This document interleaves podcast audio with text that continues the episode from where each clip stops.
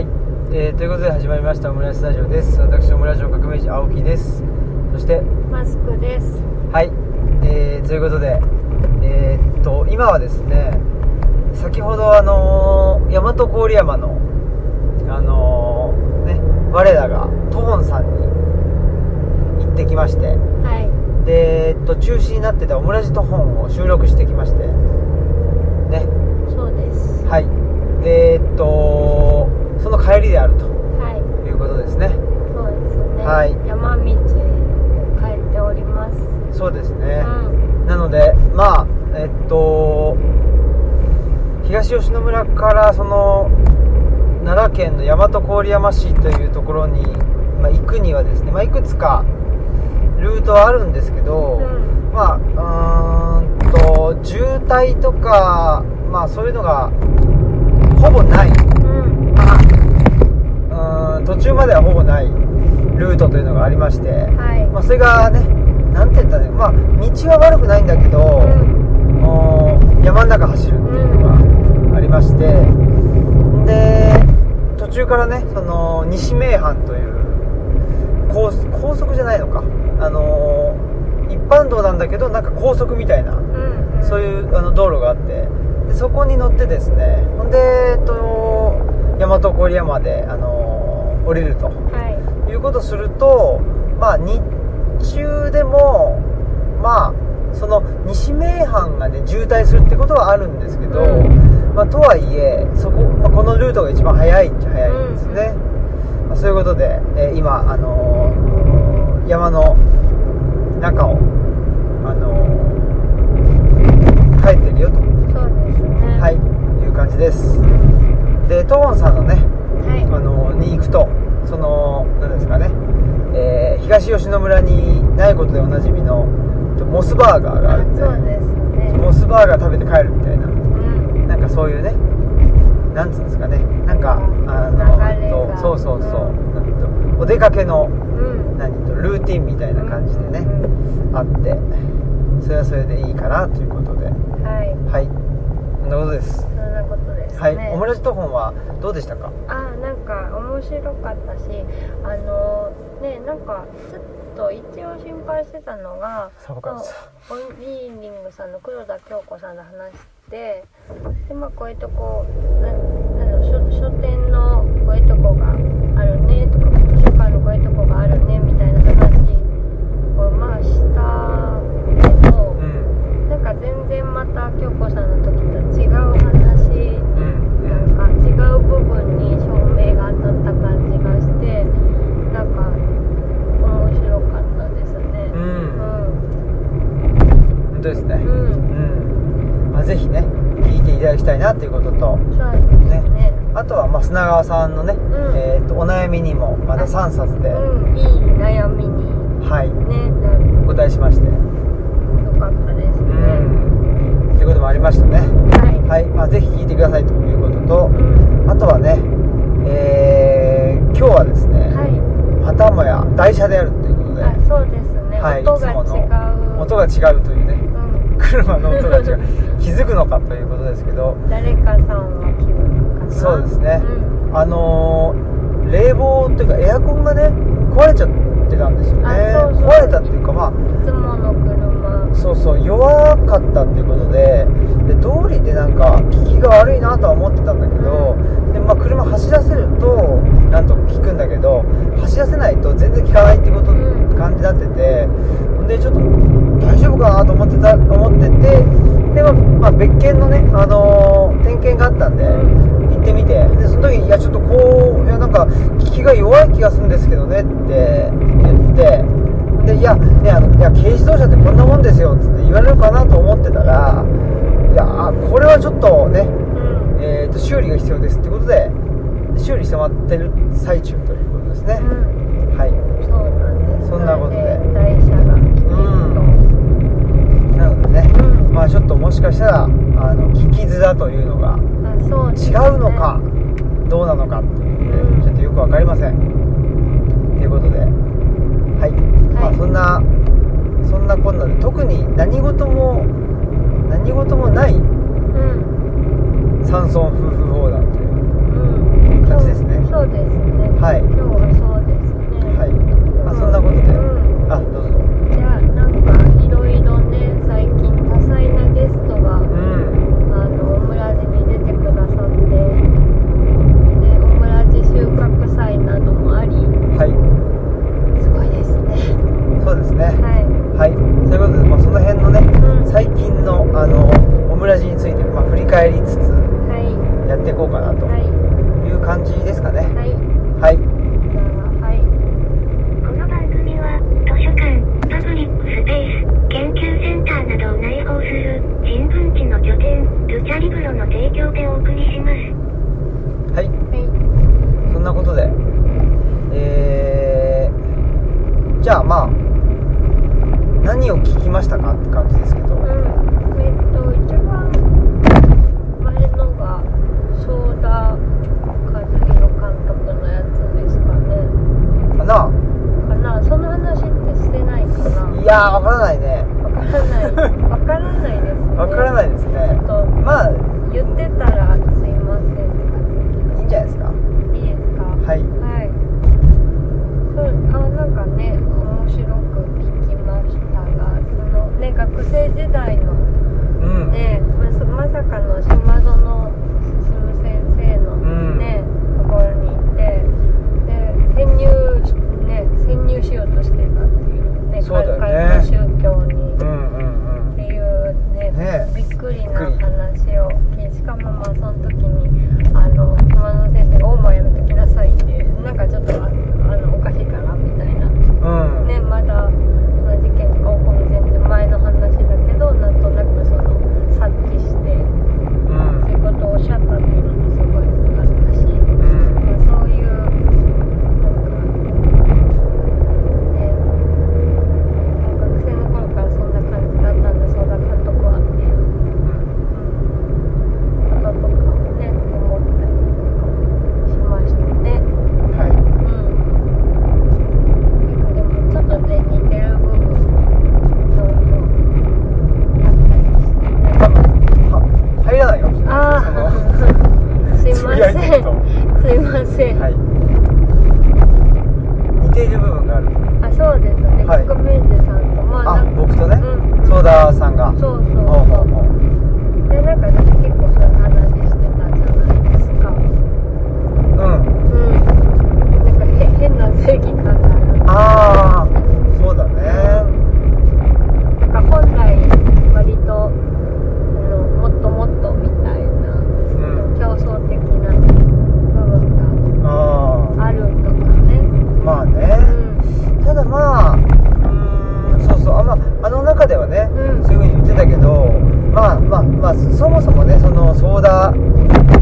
ソーダかまあね本当にと世界のねうん、ソーダ監督とねなんか自分なんかをねその比べるっていうかね似てるとかっていうのはねあのおこがましい話ではあるんですけど、そのまあ競争的っていうのはまあソーダ監督がね、んえっと本の最近出した本なんと瞑想についてかなあっていうまあその瞑想を始める前っていうのはやっぱりすごく競争競争的というか、まあ、闘争的というか、うんうんねなひあの人だったっていうこともおっしゃってたけあ、ど、うん、僕は、まあ、競争的とか闘争的っていうのあんまりその表には出さないし、うん、あんまりそ表に出さないっていうかまあだからじゃあねじゃあ本当はそういうふうに思ってんのかっていうことなんだけど、うんまあ、あんまりそういうこと思ってもいないんだけど、うんでもまああのーじ自己分析するとう、ん、なんていうのかなまあそういうそあの相手に負けたくないからそもそも勝負しないみたいなああ、うん、うん、でそういう意味で多分まあ競争的うん、なのかなというふうに自分ではちょっとあー自己分析してるところはうん、うん。あるんですよね、んまあそういう意味で言ったんだけどね、うんうんまあだからななんだろうななんか、ま、負けたくないからもう自分の山作ってそこに登っちゃうみたいなそうそうそういう他の人と比較されるねだからうん既存のジャンルとかだと、うんどうしたって他のね人と比較されがちじゃないですか、うんだからまあでそういうなんかその人に勝ちたいみたいうんうな、んそれがモチベーションにならないっちゃならないんだよねああうんうだかんらまあそういう意味ではまあ別に競争的じゃないのかもしれないんだけどあーそうだねうんとはいえねまあじゃあ全然他の人のことを気にしてないかというと別にそうでもなくて、他の人のことを気にしてはいるんだけど、なんかねいやその人に是が非でも勝ちたいとかねうんうんあいつにだけはみたいなあんまりそういう気持ちが、まあ、基本的にはないうんからあのー、っていうことですけどねあーはいねなんかでマスクさんどうですかえああそういう競争的ってことですかそうとか負けず嫌いとかあああんまりそんな感じはしないけどねでもどうかな、んまあでも私もあんまりそのなんだろう競争をしたししたくないからうん、なんかそういう機会を避けようとするとかあそういう風にならないようにするとか、うん、それはあるかなーうん合気道もね試合とかあったりしたらやらなかったでしょうねあでもまあそれは、うん、ね勝てないからかもしれないですーそうだよね、けどねそうそうだからそういう意味ではうんうんまあそれを競争的というのかどうだかわかんないけど、あーねなんかさ避け方がなんかそのかなんだろうか負けたくないから勝てるようにするとかなんか努力するとか、そっちじゃなくてなんかそうそううん、そっちじゃない方に行くっていうかそうだね競争にならないようなことをやるとそうかそうそうそうそうそっちにそっちに行くっていうねそういうとこありますねそうですね。んはいはい。そういうことでうん。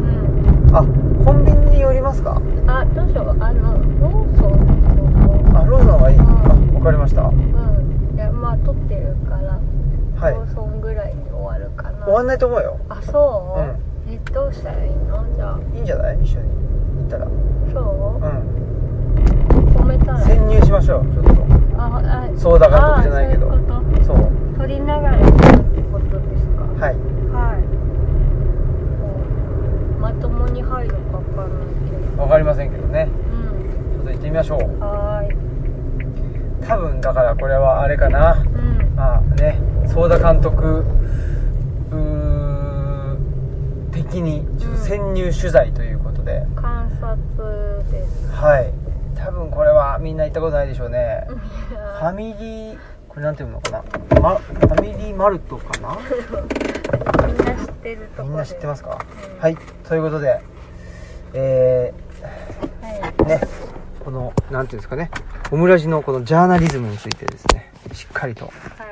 ははい。い、実況していきたいと思いますんで。あ、あ、あ、なんかなっちゃった。はい。あ、なってるなってる。なんでなってるのあ、これは鍵が刺さったままになってたんですね。はい、わかりました。よし。ということで。えーと、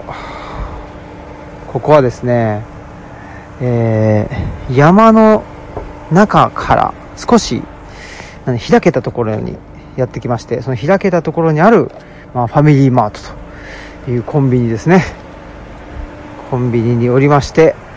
で、えーっと、今マスクさんは、お金を下ろしに行っていると。でこれなんでお金を下ろしに行っているかというと、明日ですね、えールチャリブロ開館日ということで、えーっと、あれです。あの、お釣りをね、ルチャリブロでね、買い物をして、えーいただいた方のために、えーお釣りを準備えーするためにですね、ATM に行っているということですね。はい。そして今、ファミリーマートに入ってきました。ははこれが、ファミリーマートですか。なかなか、やっぱ東吉野村にはないから。はい。お めっちゃ、あ、なんか、あ、あ甘いものなど、はい。どうですか欲しいです。甘いもの見ますかじゃあちょっと甘いもの見ましょう。何がありますかね普段ローソンばっかりって言ってるからね一番近いのはローソンだから今のローソン結構保守的じゃないそうだね普段のロだから我々が言うところのその保守的というのは、なんていうのかな、まあ、冒険してないっていうねまあまああのそそのその名の通りなんだけどあここはすごいよね僕の大好きなこのサクレがあいろんな種類があります本当だすごい梨とオレンジオレンジ梨食べたいって言ってなかった言ってた気がしますいやーん牧場アイスあー食べる牧場アイスミルクいろんな味がありますねミルおおいろんな味があるねこれクがねねうんいろいろあいいですねるどう思いますかいやーなんか食べたいですねう何がいいかな食べる牧場なんだっけミルクんうんこれ何が違うんだろう食べる牧場ミルクとこれとこれは何が違うのパッケージが違うだけかっていうあーあいろいろパッケージがありますようんマンゴーがあるねマンゴーはあるうんとだパッケージが選べるんか、うどうしますかんでもミルクがいいミルクがいい、うんじゃあ僕もちょっと同じやつで、うんはいいですかはいはいじゃはいお願いしますはいいやーいろいろあるなファミリーマート皆さん多分ねえー知らないと思うんでちょっと僕がね皆さんにそう啓蒙活動をしようかなと思いますえー、例えばですね何があるかなピリ辛ポークチョリソーがありますそして、えー揚げソーセージ燻製粗挽きウインナーがありますねあこれはあれですねえーっとおつまみおつまみゾーンですねはいで僕のおすすめとしてはですねこのファミリーマートのおすすめとしてはえーっと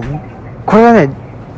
一番おすすめあの5種のナッツフルーツってやつがあるんですよはいああ買えました買いましたありがとうございますじゃあ、はい出ましょうはいはい。ね、ぜひ、えっ、と、ファミリーマートに来たらですね、5種のナッツフルーツを、えーお買い求めいただきたいなと思ってます。はいはい。よし。あ明日のためにはい。あれなんか買えばよかったね明日のために、ああ、まあまあ、明日は明日の風が吹くということで、いいんじゃないでしょうか。よいしょー。はい、ということで、いやー、いやー大変だった。ファミリーマートの店内にね、ねから車に戻ってきました。はいやったーなんかすごい大きいやーな綺麗な蝶々がはい。二人うん、いましたい。ました羽ばたいてますねあら、かわいそうですね。ねねちょっと飛べない感じになっちゃってるのかなえ、食べよう。はーいはい、いはーただきますい。ただきますありがとうございます。食べる牧場、ミルク。うんはい。僕でもこれあんまり食べたことないかもしれない。これねえこれファミマに主にあんのかないや、どうなんでしょうね。あ駅前のファミマにはありあまするようんローソンないもんね。ローソンないうちの近くのねう。んうん。見たことなうかっんうん、おいしい。た美味しいよねうん。ううん。牛乳っぽいうん。味これ赤木乳業じゃないですか、我らが。あら好きなとこじゃんそうですよ。アイスミルク赤木乳業リスペクトですからね。美味しいよね我らが埼玉県の。うん。ふ深谷市にあります。赤城乳業といえば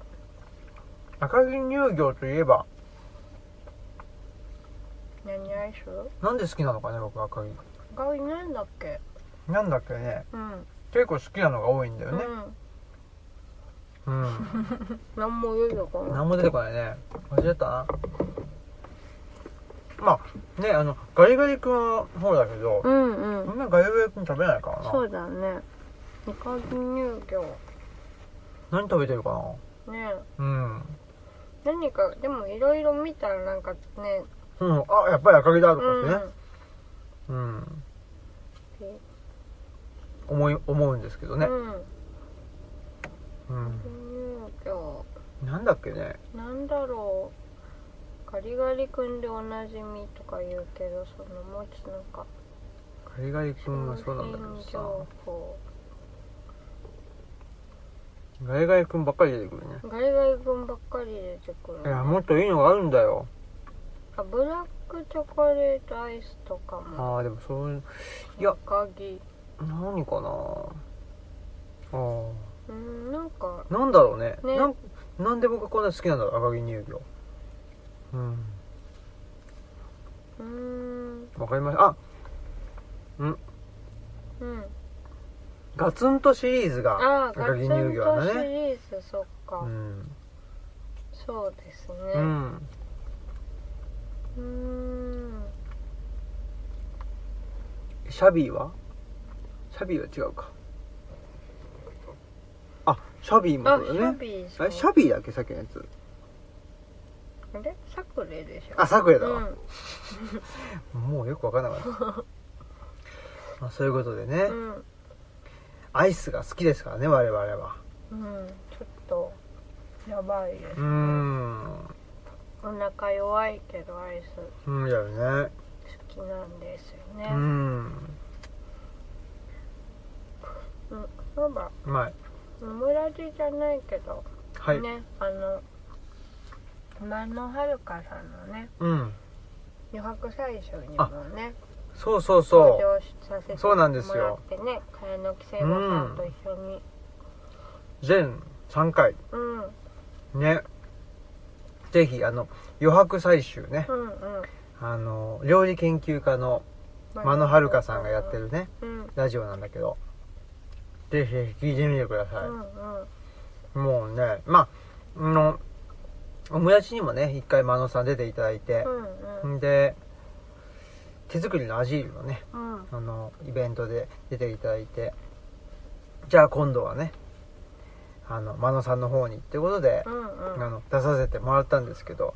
ちょうどその京都にねうん真野さんが、まあ、2拠点生活ってやってて、うんうんうで京都にね借りてるところに、まあ、ちょっと遊びに行くっていうことで、うんうん料理作ってくれていうんろいろでね、えーまあとはいえちょっとねあの、まあ、真野さんはねえっと既婚者ですけうんど、ねうんあのとはいえ、まあ、女性のね、うんとこにやっぱり僕一人で行くのもねうんうんうんあのなんだなということもあったんで、うん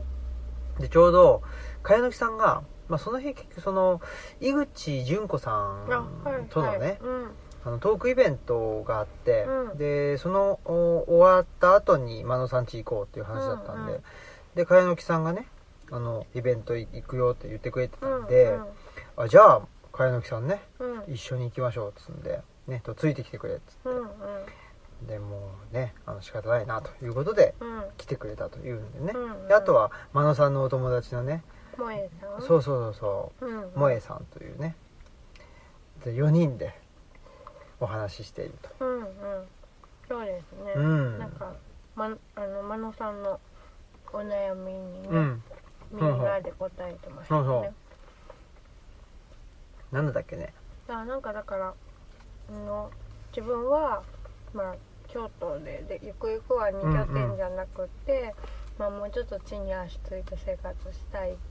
けど、まあ、それだあそうだとそうだうんそれに旦那さんを付け合わせちゃううことんになっちゃうから、うんなんかどうしようみたいな。そうでしたねうん、ことをねうんまあそんなことやら結構いろいろねうんうんなんつうのかな今の社会についてといううんうんうんこともそうですねうんうん面白かったですうねんうんそうですね、うなんんかわちゃわちゃしててそうそ面白かったうねですね真野さんもねもちろん面白いんですけうど、んねあの萌えさんがうね、んうんなかなか面白いですよね、うん面白いですね、うんなんか自由な発想でそうそなんかまた真野さんとはもう違う感じでね、うん面白かったですねそうそうう結構なんだろうなと論理的にうんうんいろいろ考えちゃってね、うんうんまあ、しんどくなっちゃったりとかねう、んうんうんするっていうんで京都のね山奥ってそうそうそうそうんうの方にね住んでるんですよ、うんうん、山奥ってどこなのかはなんかねよく知らないんですよ,、うんよよく知らないっていうか、うんうんうん、何度か言う言ってたけど、うんうん僕その何全然と土地勘がなくて、うんうんわ分かんなかっただけなんだけど、そっかそっか、うんまあ京子もねルチャリブロにもねうん萌えさんはねうん何度か来てるらしいんですえそうなんですか、ううんわなんか知らずになんだけどうんなんかどの時もなんか運転手になってうん来てたから、うんそのなんつうの体力回復させるために、うんあの何と寝てたって言ってた、うんルチャリブロでそうなんだうん、じゃあ寝てた人の中にそうそうでも1回じゃなくて 2, 回とかなんか3回とかそうなんだ、うん真野さんと一緒に来たわけではないいやのか真野さんとも一緒に来ててあそっか私真野さんの時は全員が寝てたか らそうなんだすげえ静かだなと思ってみんな集中してんだなと思ってた全員寝てたっていういいですねうん寝る人いるから寝る人多いよね、うんうんうんいいことだよね、うん畳でみんなねそうそ大う体寝るんでねそれはえいいよね、うん別にいいんでねえでもなんかわかるよな図書館ってうんうん眠くなるよね、うんうんまあ読んでたらねうやっんぱ集中してうんするから疲れ疲れたりもしますしう、うんんそうそねうだからね椅子で寝る人もいるしえうん畳でごろりな人もいるしううんんあのうんねうちのほらあの時計の音がねあそうですうねん、心地いいとも言ってくれてたうりんうんね、うんなんかますねね昔あったとか懐かしいって言ってくれる人そもうそいるし、ねうんとかおばあちゃん家に来たみたいってううん言ってくれる人もいるし、うんうん、いやーお腹いっぱいだなそうだね結構多かったねうん食べる牧場ミルクたくさん入ってたくさんちょっ入ってるとお腹いっぱいになりましたね大丈夫なんちょっと残したらでももうもうあと一口になっちゃったなうん全部食べ頑張ってそれ全部食べない食べちゃうんだよねうんだそかうらですねあのいわゆる既製品う既製品の問題点っていうのはそこですんねあそう一通り食った後でなんか問題点を言うというこれですよまあそうですねねいやだからほら量が決まってるじゃないですか、うでこれはどういどうやって決めんだろうこの量んねうんまあねそのいくらで売るかとかね材料費とかねエンジンかけますはよっしゃー材料費といねでもそうなんかうんねバックしますはい外食とかでもね多いなって思ったりとかうんすることが多いそうそうそうそう我々ね、うまあまあそもそもあんまり食に食食にというかんうん3食とか食べないじゃん食べないんですよね我々ねそう私に至っては大体ほぼ一食なんでそうそう1食とかさう、んあのー、なんつうかいや全然食べてなくてみたいなさ、うんねあのしょ食欲なくてあんまり何食べないっつってさ言ったりししてるじゃんうんとはいえねえっと甘いもんはあの食べてた召し上がってますね 召し上がって召し上がってもしてますからね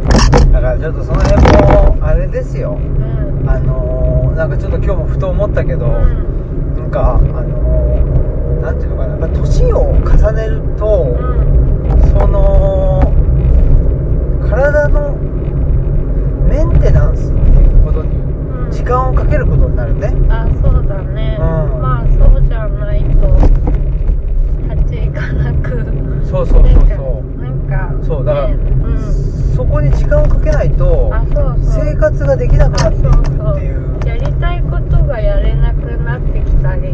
するよねするからなんかそこにあんまりどう惜しまないようにしないとそうなんだダよだかメら、うん今までは例えばうーん1日2時間だったら2時間そのことをできたわけだけど、その2時間の中から例えばなんかウォーキングをするとか,、なんかストレッチするとかそういう時間を作ったりすると、その、まあ、自分の時間みたいなことがうーんと少なくなって時間数的には少ないんだがその同じ時間の中でのその密度とかね質みたいなことはまああの年を取れば取るほどう何ていうのかなまああのーうーん時間が限られていたりとかうん今までの経験を重ねていったりすると何ていうのそのうーん密度を高めることができるっていうか、うんそのこのテーマとかこういううーこととかなんかまあその絞ることができたりして、あのー昔のね例えば20代の1時間と、えー30代40代の1時間とっていうのだとだいぶまあ可能性は減っているんだけど、ん可能性が減ってるっていうのは悪いことだけじゃなくてなんかね可能性を絞っていることによって質うん質とか密度は高まってるみたいな、なんかそういうふふうにもねまあ考えれるかなとも思いますけど。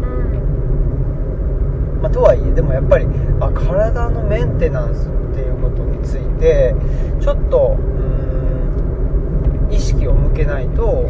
でうすよね。ん、っていうふうには思いますねちょっとそそれが必要に本当なってきたんで、まあうん、もうちょっと食に関してもど一個眼化せんとはいあのやりたいことがやれない感じ,、ねえそうなっちゃうとね感じになっちゃうなっていうのは近頃思いますねあ思ってるんですかちょっと思いつつありますねあ思いつつあるはいじゃあまだ思ってはい ないうん完全には完全には完全には思ってないとうんうんでもやっぱりね大事ですよそうですかうんだってほらあのつぐみさんとね、うんうんうんよくあなたはメールをしてるということでうんそうですねねやっぱりそうするとつぐみさんなんかはちょっとねすごくあの食品にもねそうです、ね、気を使っってうん、らっしゃるし、ねしかしこの車静かだねめっちゃこ静のかやな止まってる間うん何すのご音いもしねないですねアイドリングストップっていうことですか、そうでしょ、ねすごいでね走り出すとこんなおーこれこはんなになんかスーっていけるんだなそうだね、うすごいなすごいはいはいそういうことでねう、んやっぱりちょっと気をつけて、でもこれからのオムラジは、はいほら、まあ、あの、僕今日ね、たまたうま、んあの、なんか、オムラジの最初の方のやつあ聞ーいててう、んで、何宇野くんとね、うんはいなんか話してたりししたやつ聞いたんだけど、うこんういったら、あの、31歳になったよとかあっつって言ってたのうね。んうん31かと思って、うんでまあまあ言ってることは変わってなかったんだけど、うんう31かとでまあそれがねオムラジオ最初の方でうんやってて、でもうそれで僕39とかね今そう年でですねうん、もう来月で39歳ですよ、うんうんもうね40に近いということになるとやっぱりねまあ変わってますようんそうですねはいうん住んでちょっとまあオムラジもねやっぱりもうもうそろそろ内容もねちょっと健康情報をあら言っていくことになるんじゃないあーまあね、んそうですねそういうことになるかな、う中身が中身がないですけどね、はいどうですか健康に関してはちょっん、と健康に関してあのあオんまムりラジ振り返りしなくていいんですかあそうオムラオムラジ振り振り返るか うん振り返り途中だったんであそうだそうだっけソーダ監督のやつが終わったのかうんで収穫祭のあそっかそっか振り返りまだしてないですよ失礼しました 健康の話もいいけどなねうん、え健康の話はちょっとじゃあまたねうん、またいつでもできるんいでつでもできるうん、あいつでもできますか健康の話はできるんじゃないのそっか、うんじゃあしましょう、はいい、つでもねそんなことでそんなことより収穫祭です収穫祭はいまあね、で相田監督んつながりでね、島園進先生、はいい、やーまさかねうんお話できるとはねねえいやまあその相田監督つながりうんではあるんだけどのラインとしては全然あえーうん相田監督とは関係ないとこから実は行っててあそうですねあのまあ直接的なとことしては、えーっと東洋経済オンラインの、はいあのー記事ねはいはいで、まあ、その編集の渡辺さんがうんと島園先生のねうん本の編集を担当なさっていてはい教養としての神道というですね、そうですね、えー本があってでそれをちょっとねそれとあの手作りのアジールの二大話で、あの行きましょうということででその本を、ね、読んでいたっていうのがまあ一つありますでもう一つはねその、えーと見捨てられた命を考えるという、はいあ小文社からねねの本がはい出てる本があってそれの、まあ、編著者のうちの一人として島園先生がそうですね入っていて、その本がねちょっと我々としてはあすごく非常に、うんうん良かったし、ねまあすごいなんか希望になった本そうですね、だったので、うんでまあ優生学とか、そうですえねー、生命倫理っていうかねそうでうすねんやっぱ命のいこの命はあのなんていうのかなこの命は救えうん救えるものでこの命は救えないんだとかね救える救えないというかなんか救ったほどっていうか救った方がいいかとかね、なんか救ったらなんか役に立つとかねあそういうだまああのーまあ役に立つ立たないっていうことですよねそうですね社会的有用性というそうそうそうそれを人がジャッジしていいのかっていう、そうですねうん、だからことですよね、だからねなんかそのねじその京都 ALS 食卓殺人とか、まああのコロナ禍での人工呼吸器トリアーうジんのあの話とかを扱ってまあの命について考えるみたいな。そうですね、うんだからその命っていうのがなんていうのかなまあ確かにその生き物ってうんその時はそう思っても、うん時間が経つとそうじゃないく思ったりとか、うんうんえっと状態が変わったりとか、いろいろするんうで、んうんっていう話がやっぱりあの議論のね一そうつのそううん、ですそねの生命感というか、うんうんうん、だからそれがなんていうのかな今のうーんと、まあ、科学とか今の社会の生命感っていうのはすごくなんて、まあ、無時間モデルっていうかあそうですねうんうんお時間モデルだしなんかすごいコントローうルんできできるよるっていうねものとして捉えてるからまあねその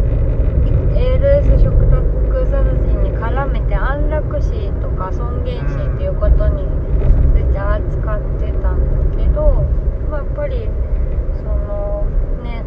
難病になった人とかがまあなんだろうやっぱりなんかそういう風にね安楽死わはお大きいおでっかイノシシだイねノシシあんなとこにイノシシいるの初めて見たなびっくりしたそんなにそんなに山でもないのにここねすごいでかかったねえイノシシってかなんか豚みたいあな本当にねあんまりなんか毛が毛がねなくて、牙もなくてねびっくりしちゃう普通にいたねうんはい結構家あるははいいそうそうそうえっ、となんだっけね、安楽死懐とかしかい尊厳死うんのことについてねはい言っててまあなんかそのねな難病を例えば受け入れてまあこれであのやれるとこまで生きていくんだみたいな、んまあ、心情になる人もいるけど別にそれは最初からそのそういう境地にたどり着いたわけじゃなくて、うまあ、いろんな風に思いながら時間をかけてそのそこに至ったから。うんなんかそ元からそういう価値観の人なんだってその人は強いからいいんだみたいなことではなくてやっぱ時間にとともに変化するものなんだっていうかだからあのやっぱりあの難病で辛いからもうあの安楽死したいっていう人も例えば、まあ、すまずそうその死ぬか死なないかの話じゃなくてなその人が生きてることのどの部分がなんかその死に死にたいと思うようななんか辛いところなのかとか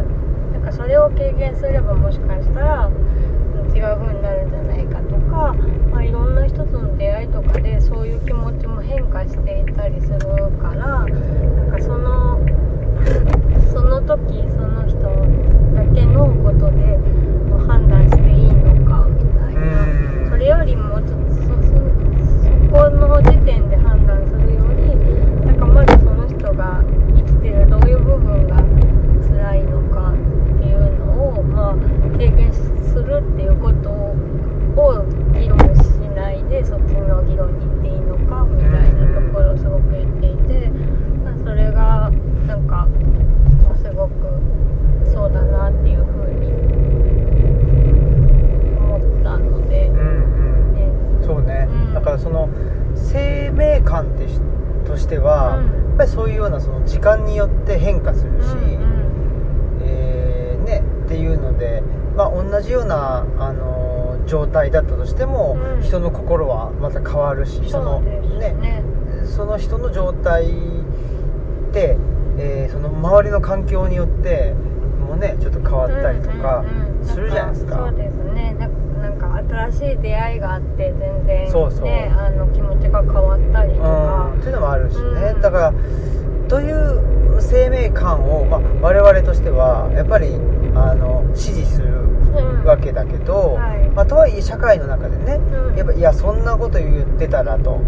何も決められないじゃんみたいなうんうんのも、まあ、分かるっちゃ僕は分かるうんうんのでただやっぱりじゃあ社会の側にね振り切っちゃって、う個人個人の、まあ、今みたいにその生命感みたいなことを考えなくていいかっつったら、うんまあそれは違うと思うのでやっぱり僕はまあふ2つね、うんあってでその中でまあその時と場合に応じて、えー判断していくっていうかそういうことがいいあのそういうプロセスが、あのー社会の中に組み込まれてないとそういうことねうんやっぱりあの良くないというか。そうですね、はいだからねなんかオランダかな、あのコーヒー事件っていうね、はいまあ、事件があって、まあ、安楽死をいの望んで1回はしうんしますって決めた人が、まあ、なんか直前でちょっと拒むようなアクションをしたんだけどあのそれをこう無視無視というかまあなんかあの眠くなる薬かなんかをコーヒーに入れて。でそれを飲ませて、まあ、結局その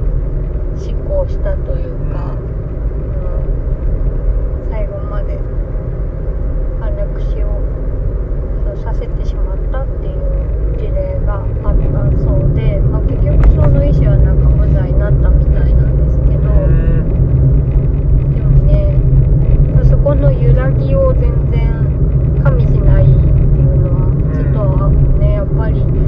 それそれがだって命の話じゃんっていう、うんうん、ところでなんかすごく、ねえでもどうなんだろうなんか、うんあのー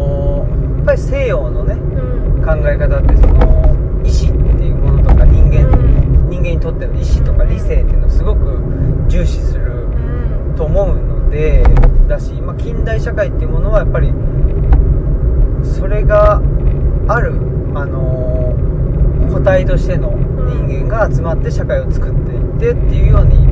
あのーまあ、社会イメージをねうん持ってるのでなんかその何ていうのかな人間のその生き物の部分うんがあってみたいな話ってなんかまだまあ日本とかと東洋って言っちゃ大変なのかもしれないけどの方が通じやすいのかなとかねねなんかちょっとそれ勝手に思ってるだけなんだけどその辺ってどうなのかなとかっていうのもちょっとまあ今後いろいろとねあの読んでみたいなとは思うんだけど、そうですようん、でもねやっぱりそういうなんか、まあ、いわゆる有機的なん生命感みたいなものっていうのは、もちろん西洋のね、あのー思想家でもとか哲学者でも言ってる人はいるんだけど、うんなんか、うん、日本のまあそれこそ仏教とかねそういうものとの方が相性が良さそうなうん感じはすしますけどね。まあそうですね諸行無常的なねうこととかがそうそうんっていう気はそうですねしてますけどでもうんうんやっぱりなんていうかなその社会の価値観うんえーだけになってしまうその無自我モデルでね考えてっていうだけになってしまうとやっぱりやっぱり良くないよなと思うのはうんちょうど最近その20世紀のアメリカの、はいあのー歴史についてちょっと調べてて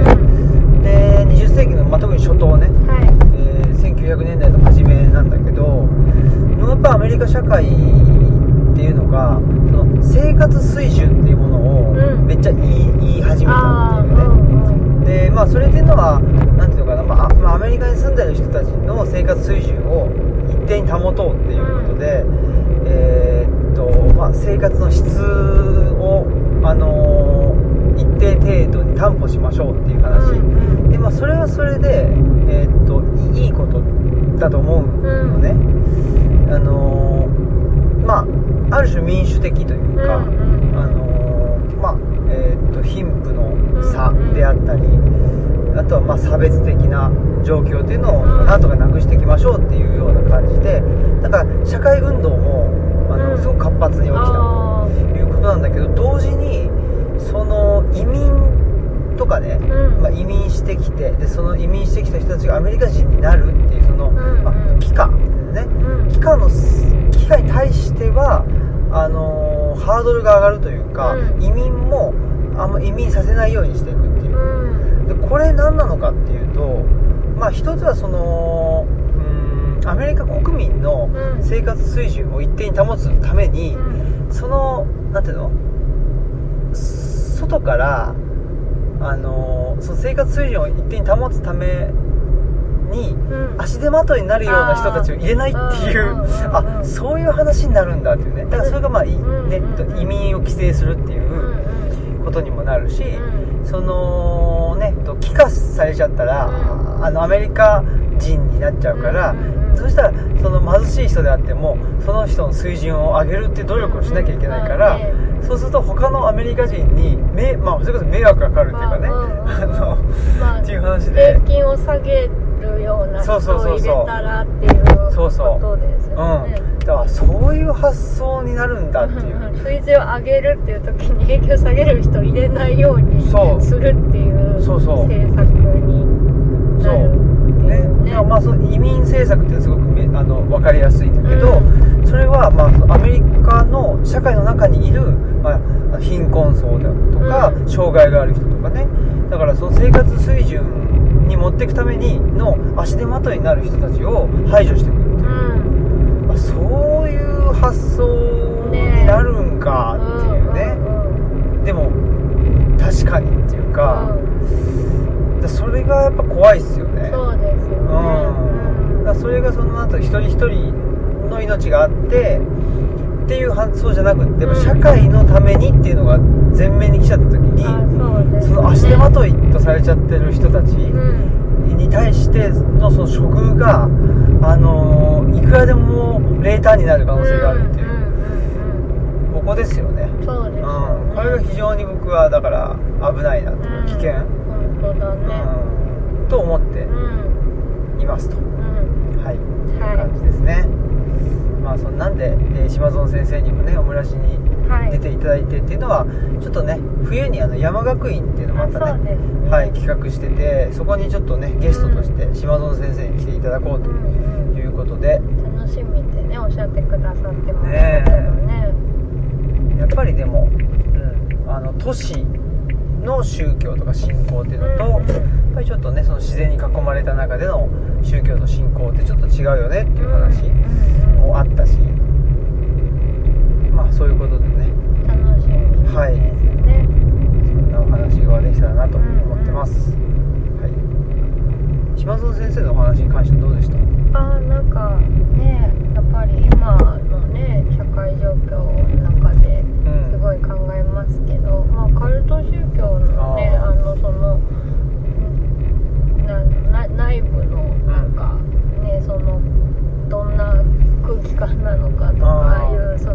統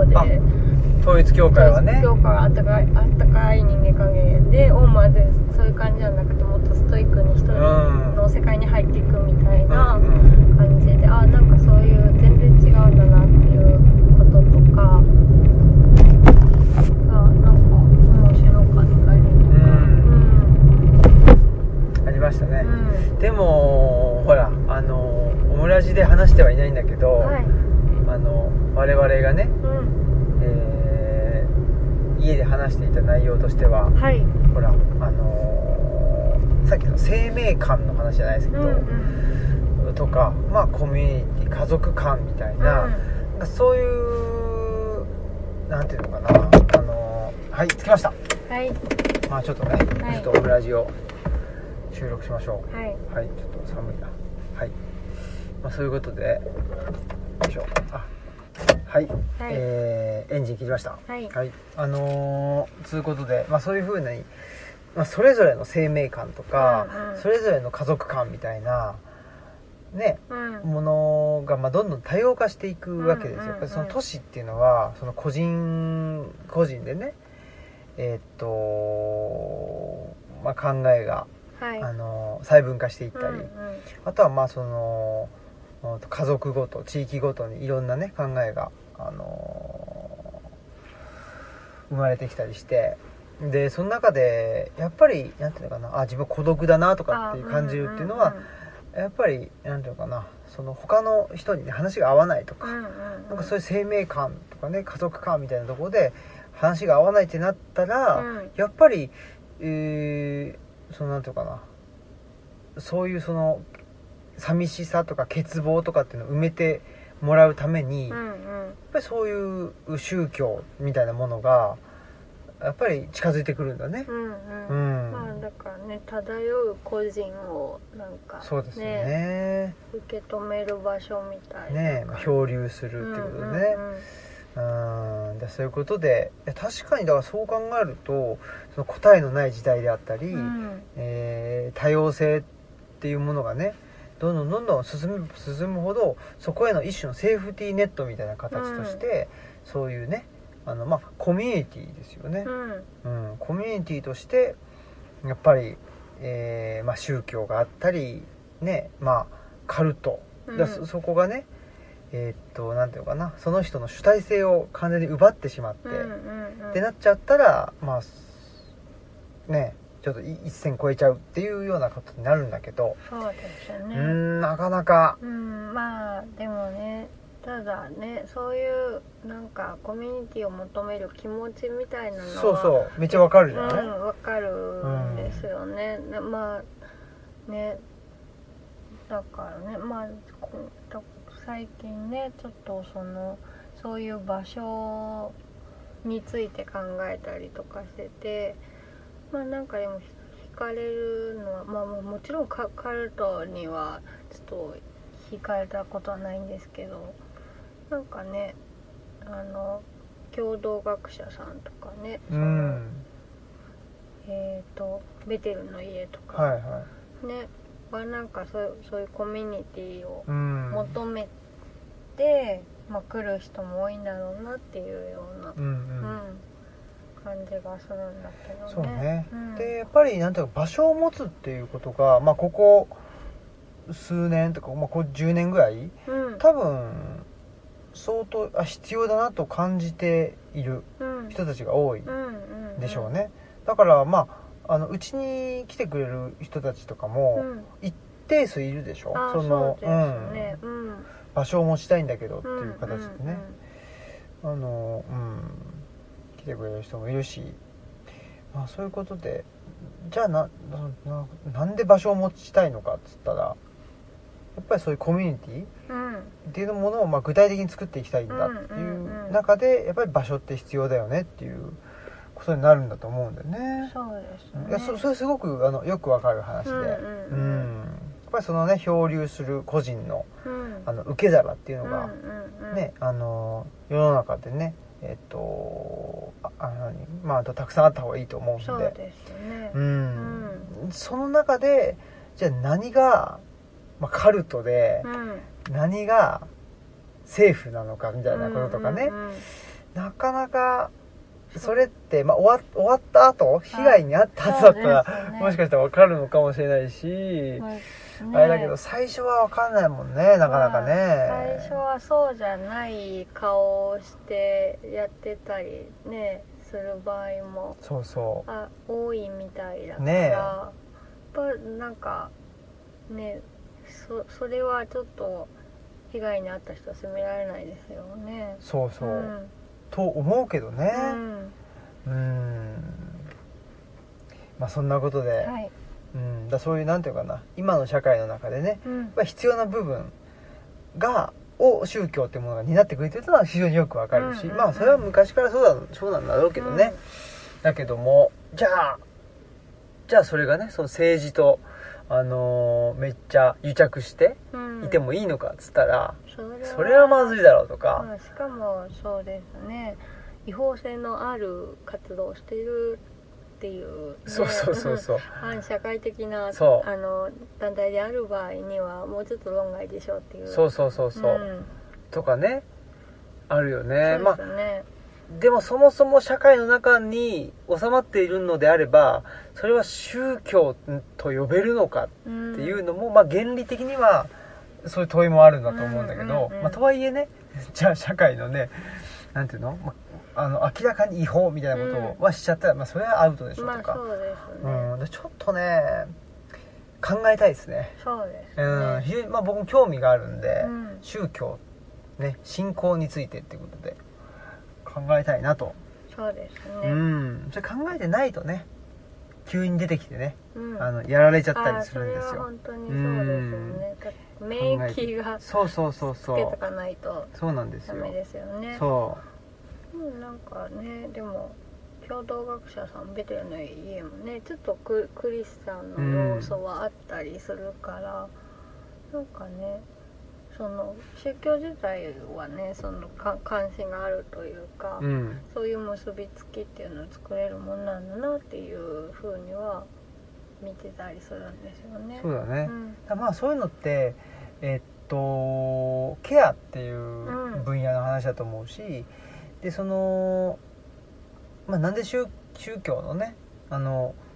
方々が多いのかっつったらやっぱり社会の外っていうものあをうんその宗教っていう形でやっぱりうーん準備してるんですよね。うんうんうんうん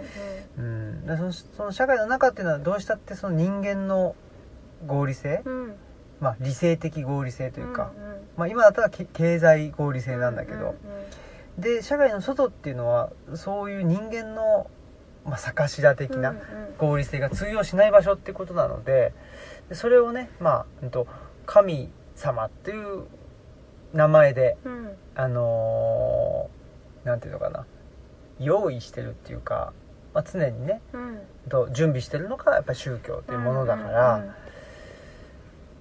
っていうことだと思うんですよ、うでんそのなんていうの人間のケアの領域の外にあるものが違う経済の領域の外にあるのがケアだと思うので、うんだから多分神様っていうものとケアっていうものはうん非常に相性がいいっていうあことなんだろうなーとうん考えてるんですけうどんね、うんうんそういうことではいはいまあちょっとケアの空間はいケアの場所とかね、えーそういうものもねやっぱ考えていきたいしそうですねちょっとね、まあ、ルチャリブロももちろんそうなんですけど、うんまあ、その延長線上としてもうちょっとね何か発展していくようなことに将来的にねそうですねしていきたいなとも思っうんてうんいたりしますね。いろいろ見てねそうそうあの考えたりしたいですねねえ、うんということではいはい、えー、収穫祭ね、まあ、あとは山崎さんとね、そうですねえー伊勢の旅ということもありましたし、あと竹俣さんとのねはいお話もそうですねありましたし、はいそういう意味では山崎さんとは8月の20は8かな日曜日はいにね、えーっと、オンラインで、あのートークイベントがあります。そうでねははいい合ってますよろしくお願いします。はいで、竹端さんとは9月の19日かな、はいこれは月曜日ですか祝日の祝日のね月曜日月曜曜日に、これはオンラインはなしはいの予定で、えー京都のね、成功者さんで、えートークイベントがはいはいことですそうですねはいあとはね9月のね24かな日曜日9月25だっけな25 5であすかね25です、 25ですね、はい25にはあの河合塾でねはい僕大阪の河合塾でちょっとお話しするんですよ、うんうん講演会とかっつってね、でそこに誰でも入っていいのかわ悪いのかよく分かんなくて、うんうんまあ、またねもし誰でも入っていいんだったらああのそうですねあのお知らせしようかなとは思っております、お越しくださいはいいそんなことではいじゃあエンディングにあはい行けますでしょうかはいはいはいはいはいはい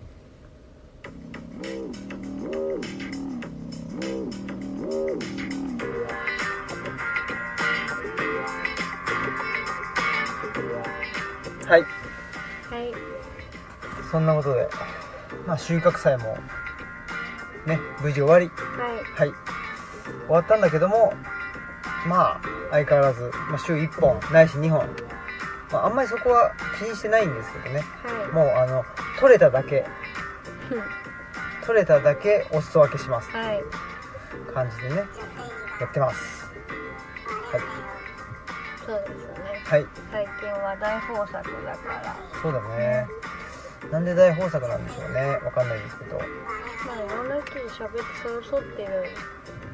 からでしょうねいやそれはそうなんですよ うんいろんな人と喋って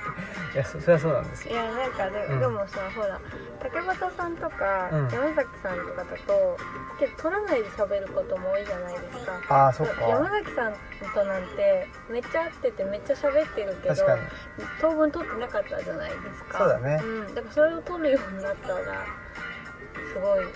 たくさんになってきたぞっていうああまあね、うんそうかもしれないですねうん、うんだってね別にめっちゃ会っていつもそういうような話をしてますけどそうだね、うんその通りです最近はどうですか最近はい何がなんか 何かなんか最近とか僕はほらあのオムラジのうん初期メンバーの鈴木さんと結構やり取りしてああてねそうだねまあまあとあるとある事情というかとある理由があってうんうんうんやったりしてますよね元気ですかって言ってますけどね本当だねそんなそういう感じの最近のああそういう何感かじ近況はありますか近況なんでしょうねでもなんかね意外といろんな活動をしてるかもしれないですね村のコーラスそうだよにね入った、すごいですよコーラスに行ってだからなんか練習は真面目に結構行ってますね練習好きだもんね結構練習は好きですねねなんかえ、ね、な飲み会とかより練習そうだねが好きうかな、んなんかやることがああると いうかうんえ役割があってそうそうあると歌えばいいというあなんかー飲み会ってねちょっといやることわかんないもんねそうそうそうなんか行ってみないとなんか誰と喋ることになるのかとかどこに行くのかとかなんかよくわかんないんでそうなんだよな難しくて、うんあるとはの場所にいてあると歌えばいい確かにそれが決まってるはいということで本日のお相手は村上革命児青木とマスクでしたさよなさようらなら